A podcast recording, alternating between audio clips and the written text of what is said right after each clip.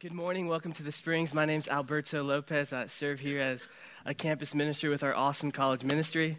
It is a privilege to be with you guys this morning. First of all, shout out to the women because it was like super cold that night. I texted my wife and I'm like, "How's it going?" She's like, "It's miserable." dot dot dot. But it's amazing too, which was like so great. She told me so many great things from Miss Ellen's talk and the awesome breakout sessions. I wish I was there because it was sounded fantastic. Uh, if you're new here, welcome out. We want to make this church your church. So, in the seat back behind you, there's a connection card. If you take time to fill that out and turn it in at the connection table, we want to shake your hand and get to know you. Uh, before we move forward with our sermon, I believe in giving honor where honor is due.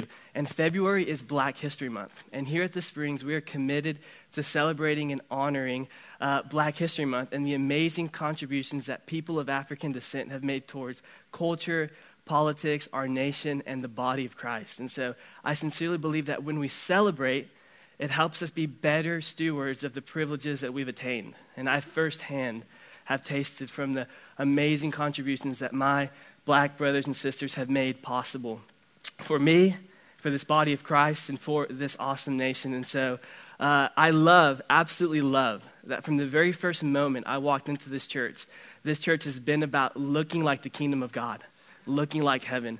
And diversity uh, is something that we value and we honor the people of God. So we celebrate Black History Month. Amen? Amen. Awesome. So today, we find ourselves in week two of our sermon series, Story of the Bible. Last week, Peter opened up this awesome series, uh, and I love what he said. He said, There's a lot of stories in the Bible, but we're going to be talking about the story of the Bible. Now, I don't know about you, but I grew up thinking that this book right here had a bunch of stories in it, which is true, that were completely unrelated to each other, and that if I found a story, I could somehow pull out some sort of moral principle that would make me a better person, okay? So if you grew up and, and you did not have a Bible or grew up in church, I'm sure you've heard of Bible stories. Uh, there's some familiar ones in there, like a guy getting swallowed up by a whale, right? Jonah. It's like, how do I make sense of that? God will make me survive in a fish's belly. What, what, do we do with that, you know? Uh, or like the story of, of Daniel in the lion's den. And here we have a guy who, who was in this lion's den. And if you don't know the context, you assume that if you have great faith, lions won't eat you. But that's not very practical because we don't enc- encounter lions very often, am I right? Or like stories like Peter walking on water. And so if we read them, we might assume that these are all a bunch of standalone stories that aren't related to each other. But here's what's so amazing about the Bible is that it is this intricate piece of literature that tells one big story about Jesus.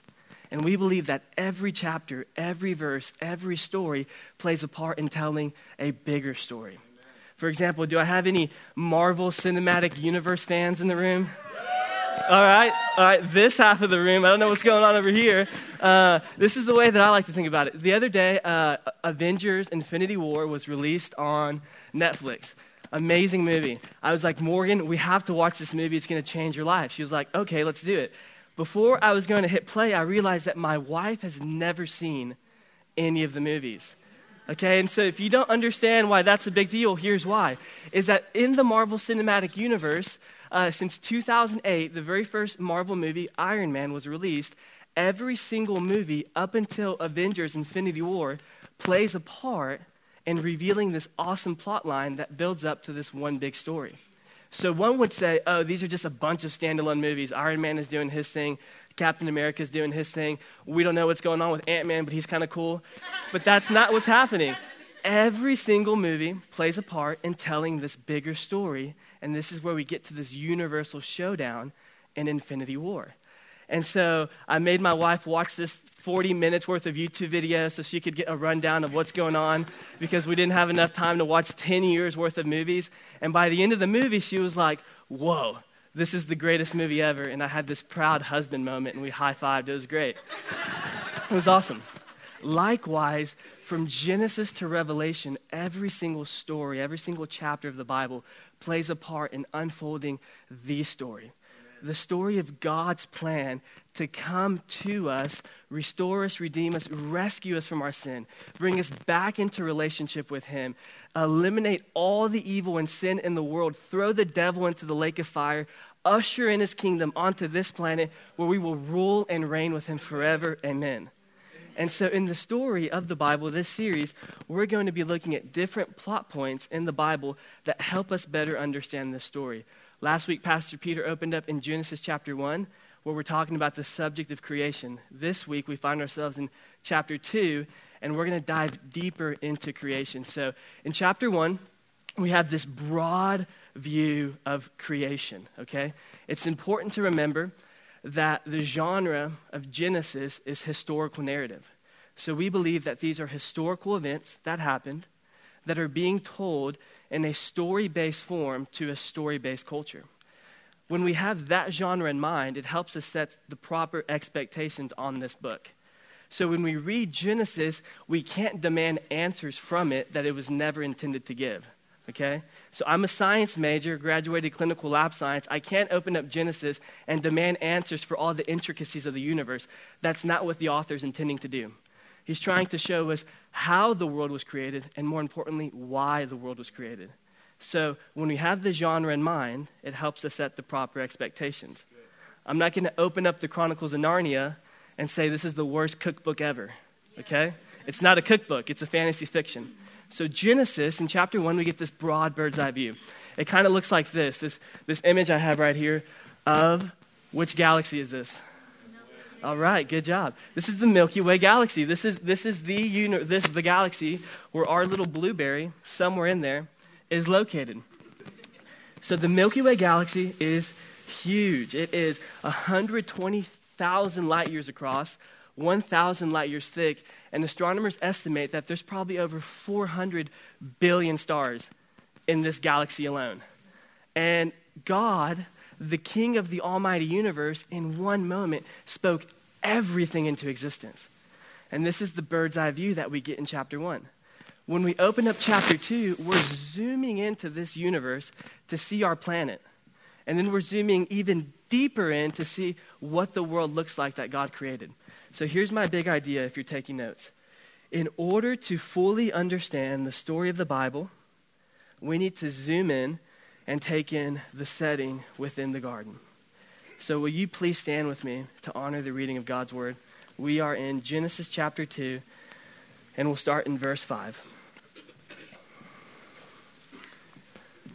It says this When no bush of the field was yet in the land, and no small plant of the field had yet sprung up. For the Lord God had not caused it to rain on the land, and there was no man to work the ground. And the mist was going up from the land and was watering the whole face of the ground. Then the Lord God formed the man of dust from the ground and breathed into his nostrils the breath of life, and the man became a living creature. Verse 8 And the Lord God planted a garden in Eden in the east, and there he put man, whom he had formed. And out of the ground the Lord God made up to spring every tree that is pleasant to the sight and good for food. The tree of life was in the midst of the garden, and the tree of the knowledge of good and evil. Verses 10 to 14 describe some rivers that flowed in the garden. Let's skip down to verse 15. The Lord God took the man and put him in the Garden of Eden to work it and keep it. And the Lord God commanded the man, saying, You may surely eat of every tree of the garden but of the tree of the knowledge of good and evil you shall not eat. For in that day that you eat of it, you shall surely die.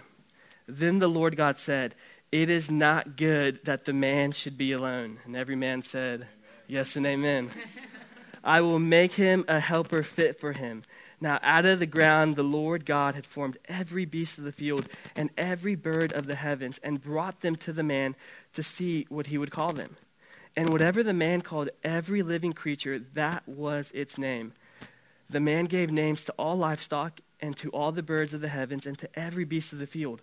But for Adam, there was not found a helper fit for him. Verse 21 So the Lord God caused a deep sleep to fall upon the man, and while he slept, took one of his ribs and closed up its flesh with flesh. And the rib that the Lord God had taken from the man, he made into a woman and brought her to the man. Then the man said, in the Pastor Peter translation, Whoa. wow. Look at her. This is at last bone of my bones and flesh of my flesh. she shall be called woman because she was taken out of man. Therefore, a man shall leave his father and his mother and hold fast to his wife, and they shall become one flesh. And the man and his wife were both naked and not ashamed. The word of the Lord.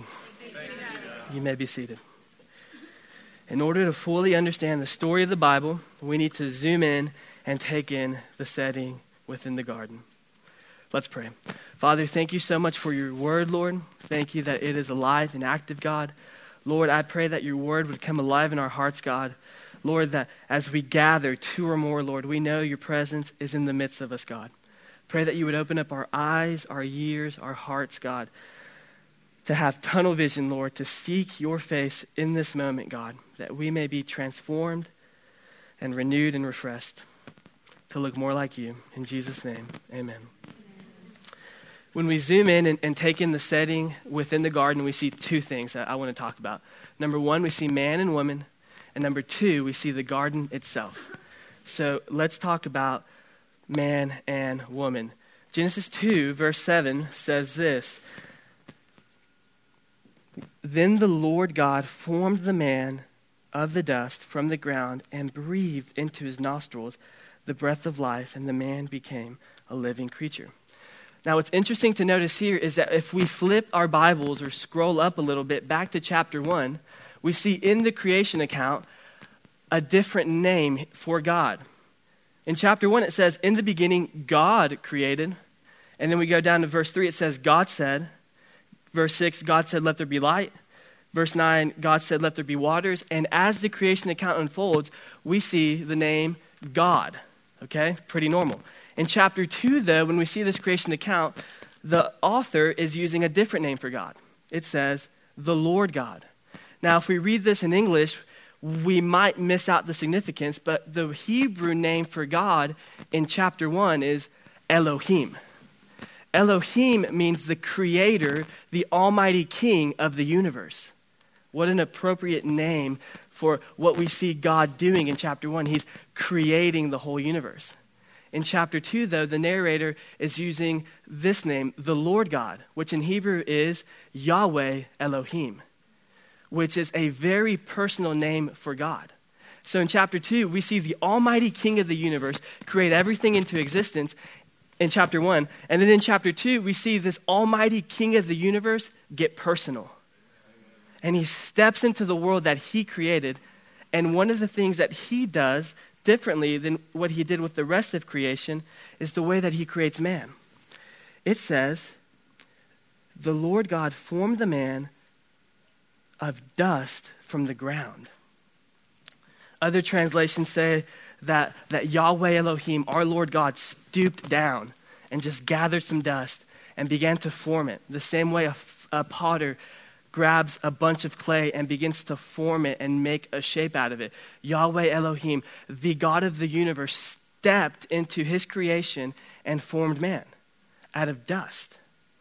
And then the next verse is what sets apart man from every aspect of creation is that God breathed the breath of life into man. So if the Lord had just created this dust person, it would have just been a dust creature. But it wasn't until the Lord God breathed into this man that he formed that this person became a human being, alive, conscious, uh, had every, every a, a soul. Other, other translations say that the Lord God breathed a soul into him. Now, one interesting question that comes to mind is, is why did the Lord use dust to form a man? I mean, he's, he's the king of the universe, access to all the resources in the world. He could have used gold. That would cool. Diamonds, vibranium, little, little Black Panther action right there. That would have been great. No, but the Lord God used dust. I believe one of the reasons he used dust was because it's such a humble, lowly substance. Nobody walks out of this room and say, wow, look how luscious this dust is. This is, this is so quality. The Hebrew word there is soil. No one's like, man, this is awesome soil. And so, what we see in this moment, it's not the substance that gives us value, it's the breath of God in that substance that gives us value. You are valuable. You have worth. You are set apart from creation, not because of your substance or what's inside of you, but because you're made in the image of God, and God breathed life into you, and He made you alive to be in relationship with Him. So that means we, you just, we can't find worth and value in anything else. It won't complete you and it won't satisfy you. I, I, I sincerely believe that, that it, it's impossible to find a sense of validation in, in other people. It'll never be enough. You're not going to find worth and value in being the best performer in the gym. You're not going to find worth and value in being the top performer at your job. Worth and value comes solely from God making you in his image and breathing his life into you. And that's not something we can take credit for. I can't take credit for being made out of dust or soil. But I am God's child. And He made me in His image and gives us worth and gives us value. God's mode of creating us sets us apart from the world. And when He breathes His life into us, we become a living creature. And so God created us to be in relationship with Him in this awesome world. Uh, he created us, last week Peter talked about in Genesis 1.28, to be fruitful and to multiply. To literally live in this garden and extend the bounds of the garden until it covered the entire earth. We were created to work, to labor, to enjoy God forever. This was man's purpose in the garden. God created us to be in relationship with Him, to enjoy Him forever in a sinless world. Now let's talk about the garden. Let's read Genesis 2, verses 8 to 16 again. And then the Lord God planted a garden in Eden in the east, and there he put the man whom he had formed. And out of the ground the Lord God made up to spring every tree that is pleasant to the sight and good for food. The tree of life was in the midst of the garden, and the tree of knowledge of good and evil. Verse 15 The Lord God took this man, put him in the Garden of Eden to work it and to keep it. And the Lord God commanded the man, saying, You may surely eat of every tree of the garden, but of the tree of the knowledge of good and evil you shall not eat, for in that day you shall surely die. So we know from the beginning of this chapter that the world was very good. I mean, God created everything. This was still a pre fallen world. There was, there was no sin, no destruction, nothing that would ruin this world, and it was very good. And so the Lord God plants a garden in Eden. So a few questions come to mind. Uh, we know the world was very good because God said it, but, but what does the garden represent and what is in the garden? Now, like most garden names, uh, we can kind of assume what grows in the garden by thinking through, hey, this, what is the name of this garden? For example, uh, a rose garden, we would assume roses grow in the garden. Uh, a Japanese tea garden, Japanese tea. Uh, vegetable garden, yields vegetables. Now, we know that this garden is named after the region it's planted in. But what does Eden mean? Eden comes from two Hebrew words, uh, Edna and Adanisha. Totally butchered that, but that's okay. And these Hebrew words mean pleasure and delight. So the garden was planted in an environment that consistently, 24 7, radiated, exuded pleasure and delight. Now, this is an awesome world to live in. Uh, I don't know about you, but at, at the end of a, of a really long day, it's like I'm just, I'm just ready to go home because it, in that environment, I know that, you know, I'm done, okay? Pleasure, delight, turn the TV on, sit back and eat. It's awesome, okay? Well, this environment was that 24 7. There was no way of turning it off. In the sinless, perfect world, there was just nothing but joy, peace, pleasure, delight everywhere. Now that's amazing. Me and my wife joke around like, God, just come back and get us right now so we can experience this 24 7 because you and I know that that's not the environment that we live in. It's almost the opposite of that. Uh, we're, we're so in tune with the brokenness of the world that, that, that we see it at our fingertips when we get on our phones. We see the brokenness of the world visually when we turn on the TV, or even when you step foot outside and you see the interactions between God's created people, and it's like, man, there's something fractured here. But that's not how this world was designed in the beginning. In fact, when you, we look at that word peace, shalom, it means that there was peace and order in the whole created universe. That everything was fine tuned, working in tandem with each other for one specific purpose to glorify God and to lift up his name. And this is the environment that man was set in.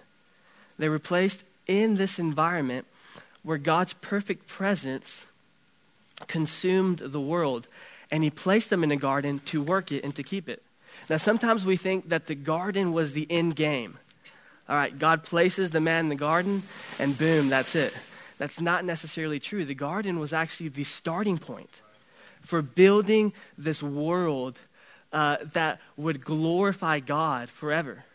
I mean, I sincerely believe that the garden would, would look like this world where there would be institutions and schools and businesses and jobs and people living in perfect unity because we're living in perfect unity with God. And everything we do and everything we say lifts up one name, and that's the name of Jesus.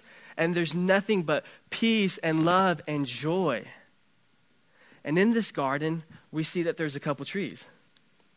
One of them, God says, is the tree of life. The other is the tree of the knowledge of good and evil. Now, although these trees are in the garden, I, I don't believe that, that this is what the story is about. I don't think that the story is about two trees. I think the story is about God. But the trees kind of gives us a reference point for where everything went wrong. Humans are given a choice of how they're going to build the world. And this is represented by the tree of knowledge of good and evil. God provided and defined good. Are humans going to trust God or are they going to seize autonomy and turn away from the giver of life? And in one moment, in chapter 3, we're going to unpack that next week. No spoiler alert, it's the world we live in now, where humans seized autonomy and willfully dis- disobeyed God. And in that one moment, the whole universe fractured peace with God was destroyed, and sin tainted us and creation. So we know that, that, that in this garden was perfect unity, was joy, was delight, was pleasure. But let's talk about what's not in that garden, okay? Shame was not in that garden. Man and woman were naked and not ashamed. That's awesome. What else is not in that garden? Insecurity, brokenness, fear, death. There was nothing in that garden that would bring about our destruction. There was nothing in that community that would make us shed a tear at night. There was nothing in that garden that would kill us or destroy us. Adam had complete dominion over all the plants and animals. He said he named all of them. This is why I have reason to believe that he was using 100% of his brain because I think he got pretty creative with some of these names. Platypus. Come on. Couldn't come up with that. This is the world that Adam was living in. He was living, I mean, with, with lions and gorillas and all these things that, that were just subject to him.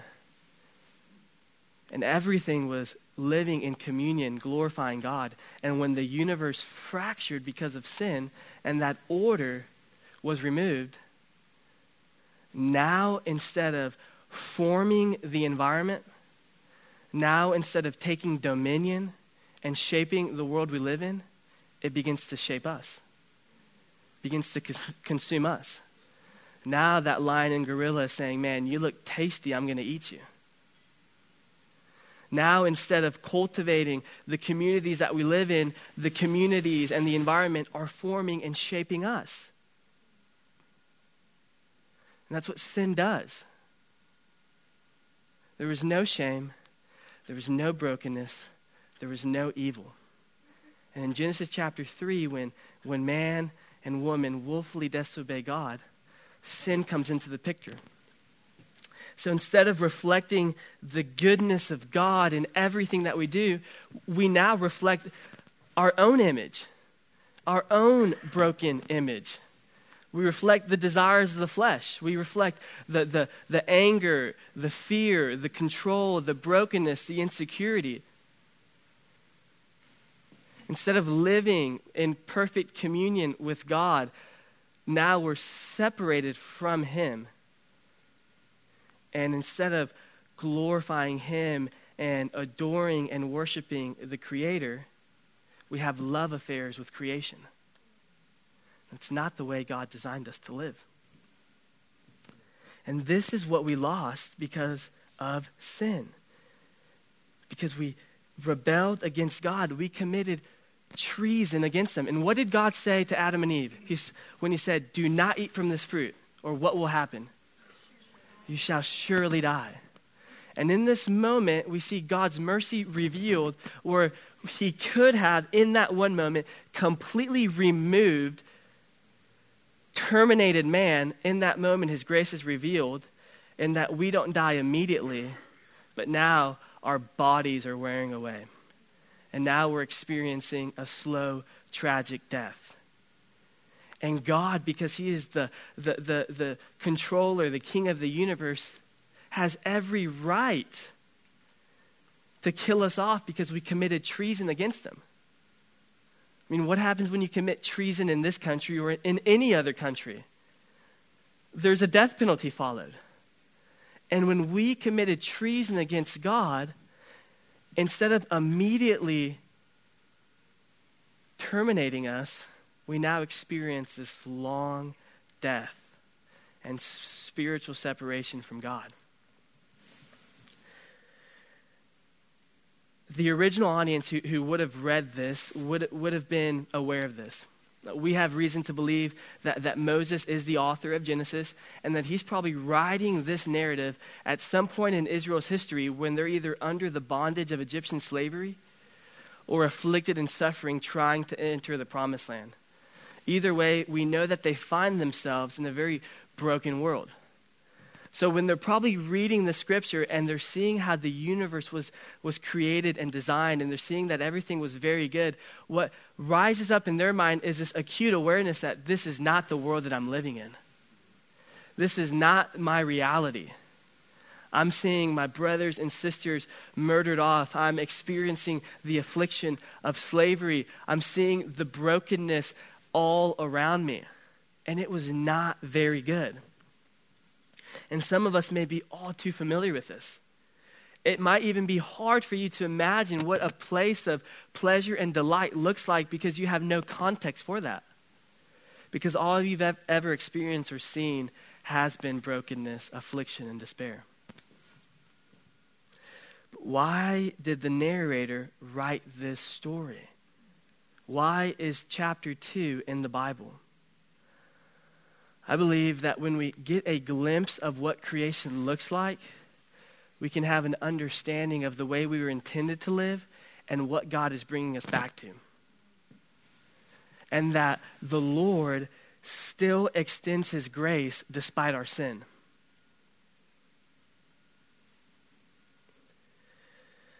When we epically failed, the Lord did not leave us.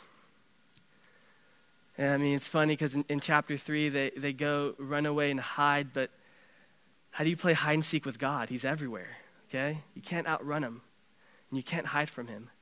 And when we epically failed and disobeyed God, instead of us initiating reconciliation and running to the Lord and saying, Man, I've messed things up, He comes to us. And in one moment where we should have been dealt with once and for all, he ushers in a plan that will rescue us from our sin, redeem us, restore us, and save us.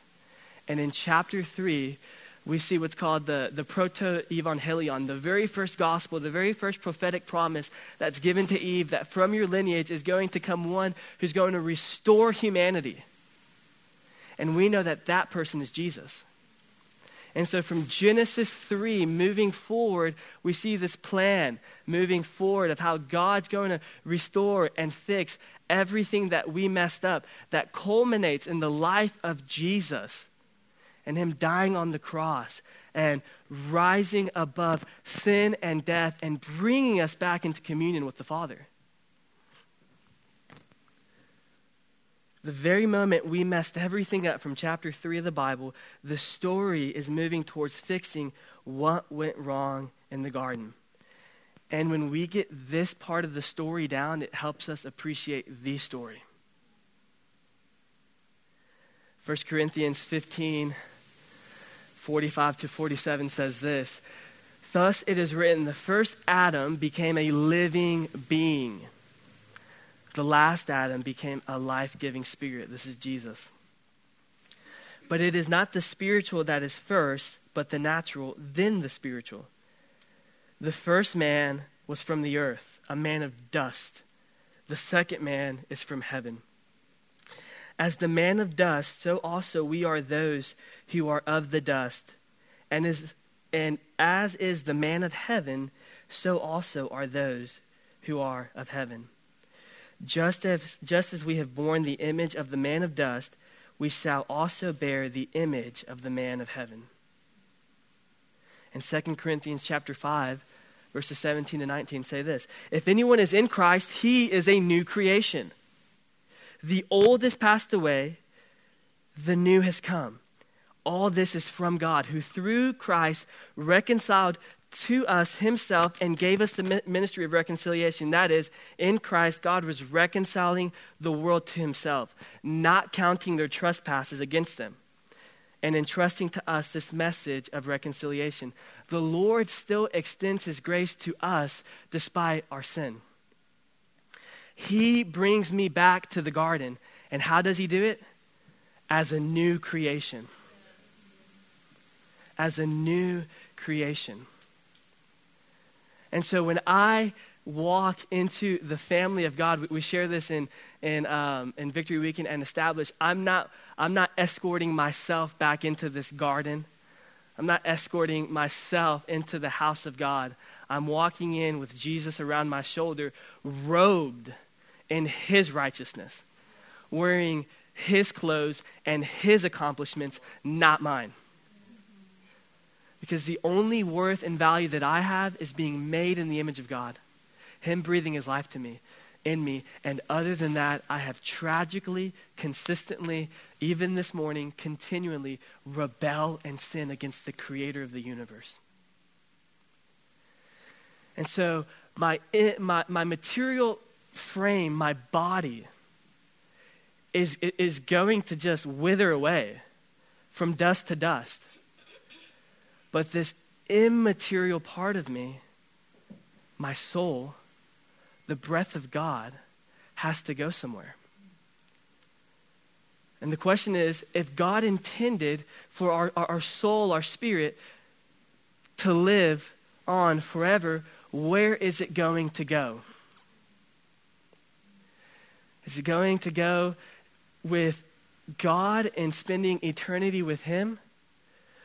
Or is he going to go to a place of eternal destruction? Jesus says in Matthew 10 28, Do not fear the man who can, who can kill the body. But I say to you, fear the man, fear God, who can kill both the body and the spirit, the soul, in hell. And in the Lord's great, grand love for us, where we kicked ourselves out of the garden, where we removed ourselves from this awesome place of pleasure, delight, joy, and peace, He's the one that steps into our lives to bring us back into communion with Him. You see, Jesus lived His perfect life on earth the way that Adam and Eve and you guys should have lived in the garden, perfectly obeying the will of the Father advancing the kingdom of God with no reservation. Perfectly exuding joy, peace, and love. And never once sinning against us or the Father. And Jesus has every right to live in this garden, to live in this kingdom. Yet, he takes upon himself the death that I should have died immediately when I took a bite from that fruit and trespassed and rebelled against God. I should have immediately been hung on a cross. And Jesus, who never tasted the fruit of sin, became sin for us so that we could be the righteousness of God, so that he could make us a new creation, so that he could bring us back into the family of God and we might become his children. Uh, uh, uh, this, this, is, this is the story. This is, this is one awesome part in the story of the Bible. God getting back what was already his. And God coming to this earth, Elohim, chapter 1. Becoming Yahweh Elohim, the personal God, our Lord and Savior, Jesus Christ, coming into this earth and bringing us back into relationship with the Father. So, how does this change the way we live? Well, if we are a new creation, if we have placed our faith in the Lord, if we have given him our lives, and he is the king of our hearts, how then shall we live? As we were intended to live in the beginning. And we can do that because we're a new creation. God does not come into this world and save us and redeem us so that you can walk out of this sanctuary and live a very normal, basic life. He doesn't take upon the sin that is crushing you, that is defeating you, uh, that is destroying you, so that you can keep living in a weak, destructive, broken life. He comes into this world to conquer the thing that conquered us so that he can take residence in our heart and we can become his new creation and live the way we were intended to live. As sons and daughters of God who glorify the King in all that we do, lifting up his name high and without reservation advancing the kingdom of God, pushing the bounds of the garden into our families, into our homes, into our, our, our work into whatever area, every, any space you occupy, we're bringing the kingdom of God, representing the Lord of Lords, the King of Kings. And we can only do this if we are a new creation. Because the old creation seeks to advance the desires of the flesh. But this new creation, that God, this awesome tension of, of, of, this is who God says I am, while at the same time, this is what I'm being grown into, being sanctified into.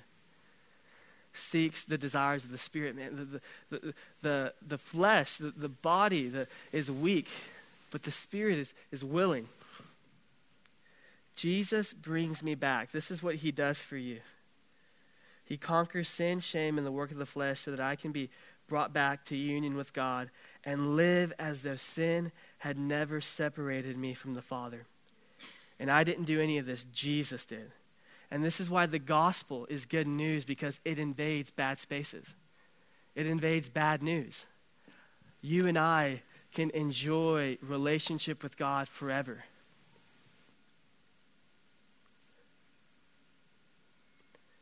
So, as we transition into, into communion, I want to create a, a reflective moment and pray into this question with every eye closed and head bowed.